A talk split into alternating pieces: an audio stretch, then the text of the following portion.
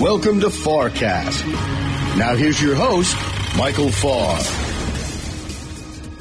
And good morning and welcome to the Farrcast for a special edition on Saturday, February the third. Coming to you this morning uh, here on the Farrcast because markets have managed to go down a little bit. We've uh, enjoyed or endured a bit of uh, volatility as uh, the Dow Jones Industrial Average fell six hundred sixty-five and three-quarter points yesterday. Uh, and we've been we had kind of a tough week where we gave back a lot of the gains of January. January was up almost six percent on the year for most of the equity indexes, and we've given back some of that. I think it's really important to kind of stop and take a look at some of these things. And here on the Farrcast, we want to make sure that we are with you, our listeners, when you need us. So I want to share thoughts with you about this pullback, what I see underlying, and what I think, uh, tell you what I'm paying attention to, and perhaps uh, what I think markets will be paying attention to in the next couple of weeks. So let's start with, um, uh, of course, remembering that on the Farrcast, we believe that money is hard to make and that emotion is the foe of the long-term investor. If you're feeling scared or anxious or excited and ebullient, you're in a danger zone. So uh, check your emotions. It's, uh, it, it's a great way of telling and, and making sure you're not on the verge of making a mistake. So let's take a, let's take a look here. The Dow Jones Industrial Average uh, closed down six hundred sixty-five and three-quarter points. That was down two point five four percent.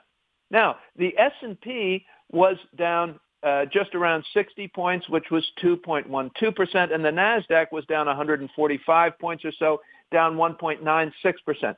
And w- why am I mentioning those three? Well, I look at all three because the Dow and Do- Jones average is, is made up, of course, of only thirty stocks. Um, and, and they're very large cap, big companies, uh, and, and it has a unique makeup, and the makeup differs of those thirty stocks from the five hundred stocks in the S and P five hundred index, and that broader index went down less. And then you have the NASDAQ, which is much larger, but it has a much larger concentration of technology stocks. It doesn't have the same concentration, for uh, instance, of, of banking stocks uh, in the NASDAQ. So uh, actually, uh, a tech-heavy index actually outperformed arguably maybe more of a blue chip index uh, in the S and P or the Dow. So anyway, markets have gone down a little bit.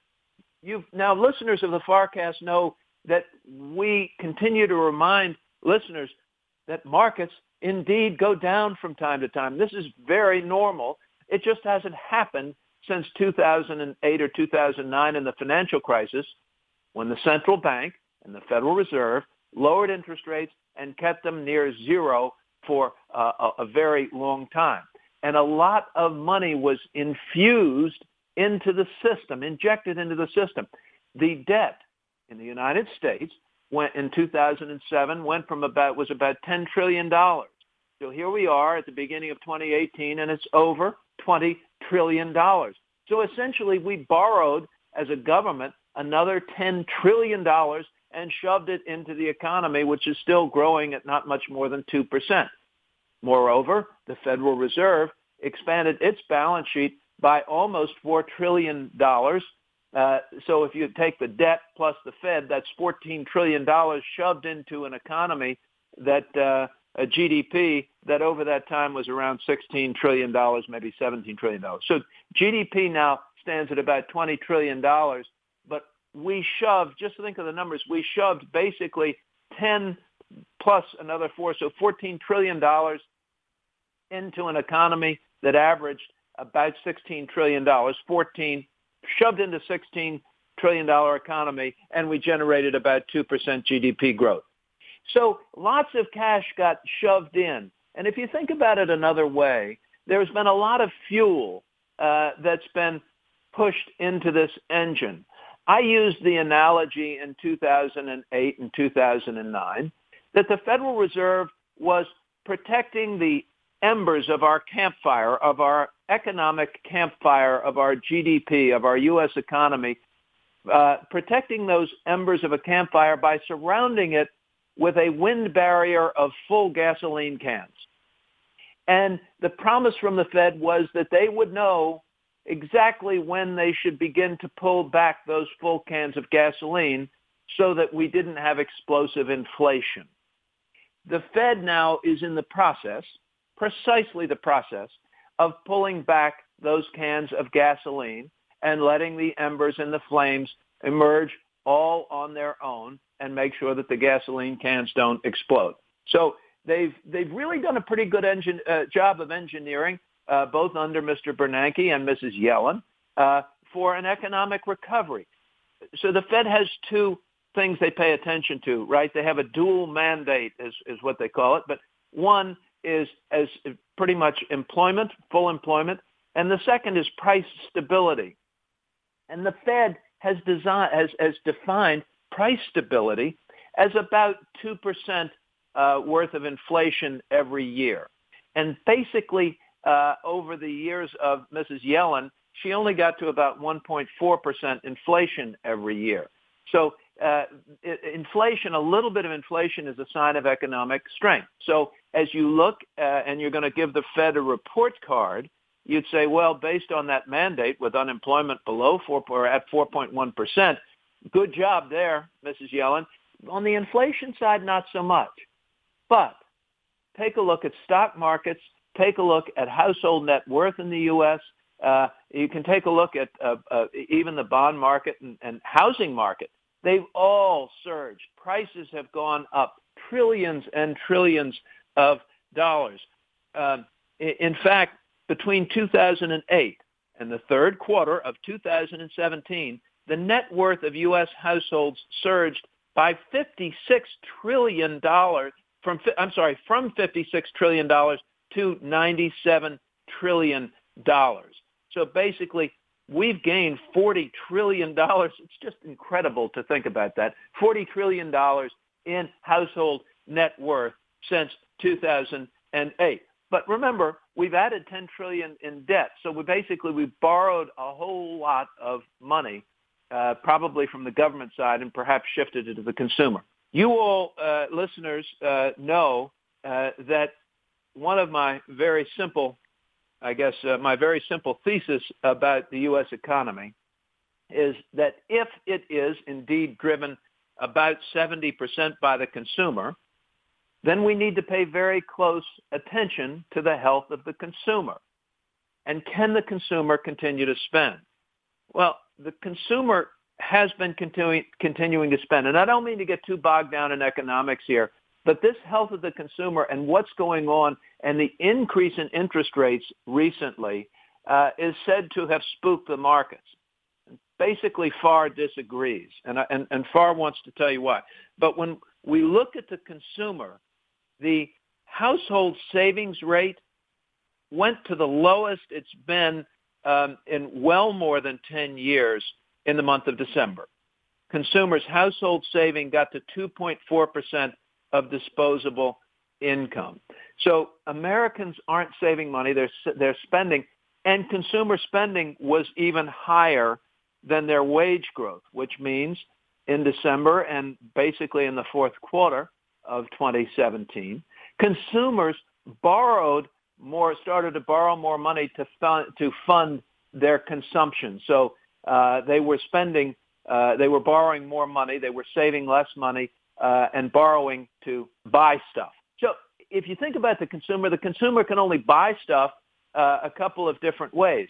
Uh, they can earn more money, the consumer can earn more money, or the consumer can borrow, right, to uh, or, or spend down from savings, of course, but um, consumers uh, in the U S, by and large, don't have a lot of savings. I'll come back to that.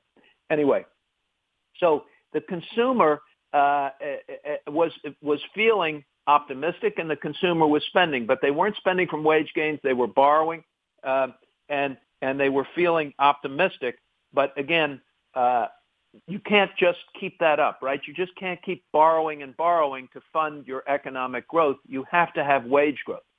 And I know that our great listeners of the Farrcast know that we have been looking at that health of the consumer. And the one thing that I have been worried about over the past year or eighteen months or two years is, when will the consumer have more money to spend organically, not have to borrow it every fifteen minutes? And when will we see wage gains? And it has been a great conundrum for ec- economists over the past uh, year or two in the U S Uh, because here unemployment is down at four point one percent. We're, we're lots, everybody pretty much who wants a job largely has a job. We consider this full employment uh, at this point, but it should be harder. We should see employers have to pay more for workers, because basically at four point one percent unemployment, there are not that many people unemployed. Therefore, if I want to hire, I'm going to have to pay more. There's not a supply of workers. There's a greater supply of employers or jobs wanted. So if you have more jobs wanted than you have employees or potential workers, you have to pay more for those workers. But that hasn't been happening. And yet, in this week's uh, economic report on employment, we saw wage gains. And we saw wage gains come in at a terrific two point nine percent, hourly earnings, up two point nine percent. Farr is singing the Alleluia chorus. Markets are going down. The ten-year Treasury went up, right? The yield went up, and the and the and the price of the ten-year Treasury went down, and and that's what a lot of the headlines are saying this morning are spooking the markets. I don't really buy it, and if so, the markets are being it's a very shallow response by markets. Ten-year Treasury did get up to two point eight five percent. The two-year Treasury is two point one five percent. So there's a that difference is very flat. Right, you're not getting paid much more uh, for the extra eight for owning that uh, debt for another eight years. Uh, two point one five versus two point eight four. When you take a look at the yield on the thirty-year Treasury, it's only three point zero six. So, for you to extend your ownership of bonds, basically to loan money to the government for ten years, they'll pay you two point eight five percent or so, and if you loan it to them for thirty years. They'll pay you three point zero six percent. So what I uh, Farr says, well, that's only two-tenths of one percent. Why would you take on another twenty years of having to hold that security and interest rate risk and everything else for two-tenths of one percent? That yield curve is getting very flat. Now, that's been a concern of mine. When the yield curve gets flat, the yield curve can invert. And what that means is that the longer rates actually become lower than the shorter rates. So you could see the thirty-year Treasury paying less than the ten-year Treasury. And you could see the two-year Treasury uh, uh, paying even more than the ten-year Treasury and the thirty-year Treasury. And when we see that, it is a fairly consistent predictor of recession. In fact, nine of the last thirteen yield, and cur- yield curve inversions have led to recession. So uh, I'm worried about that. But the the thing that I, I guess I think there's more good news than bad news, and you all know that I'm uh, particularly cautious almost all the time. But here's where I see good news. The tax cuts that have been put through uh, will generate earnings growth numbers. They just will. Will they be inflationary? Yes, maybe they will be. Will the Fed overreact? Yes, maybe they will. But those fundamental earnings will Uh, increase as we go forward, I believe. And therefore, I think we have some pretty good support fundamentally for stock prices where they are. Are we due for a correction? Yes, we're due for a correction. Look, if this thing corrects twenty percent, we're still above Dow twenty thousand. I mean, I, portfolios look pretty good at Dow twenty thousand. Nobody, uh, nobody was really wailing or gnashing teeth at Dow twenty thousand. And I think we get distracted by too many of these silly headlines, you know, that are supposed to get us all hyped up. I mean, we've got this G O P memo alleging abuses and surveillance of the ex-Trump, you know, advisor. I got it. I look at it. I read it. I can't really understand if there's a smoking gun there or not, frankly. And I've read a bunch of the memos, even around the memo, and I don't quite get it. I listened to N B C's Chuck Todd this morning do an analysis of exactly what would happen and the, the, the string of events that necessary uh, to actually make this conspiracy theory work. And it did seem very implausible, according to Chuck Todd. It doesn't seem to hold much water. Okay, but it's a distraction, right? It's just a big headline out there making you worry about things. Another headline I saw this morning was Bitcoin plunges below eight thousand dollars. Well, really? Who cares? I mean, I don't know. I suppose if you own Bitcoin, you care desperately, but it was two thousand dollars in August for one Bitcoin. It's already back up to nine thousand one hundred seventy-five dollars per Bitcoin. Uh, I understand how blockchain basically works. I understand how these Bitcoins are traded, and I understand how they relate to other fiat currencies and sovereign currencies around the world. I get that, but I still don't know that there's any way to really value these things other than what somebody's willing to pay for one or or accept for one. So, uh, but but that's just one of those hype headlines. So what do we have in the economy? The economy gained, U S gained over two hundred thousand jobs um, uh, this past month. That's terrific. Hourly earnings are up. The stock market is at pretty good high levels. So what we need to watch are the flattening of this yield curve, if the Fed becomes too aggressive. So as I look at this yield curve, you know, let me look back a year. So the ten-year Treasury a year ago was two point four percent. Now it's two eighty-five. The two-year Treasury now is two point one five. That's up about a full percent from a year ago when it was one point two one. So that two-year Treasury, so what are you hearing there? That the two-year is up almost a full percentage point, and the ten-year is up about four-tenths. So the short end, you hear what I'm saying? The short end of the yield curve, those short maturities are coming up in yield and falling in price. And what do we know about those yields? That the Federal Reserve is intent upon raising rates.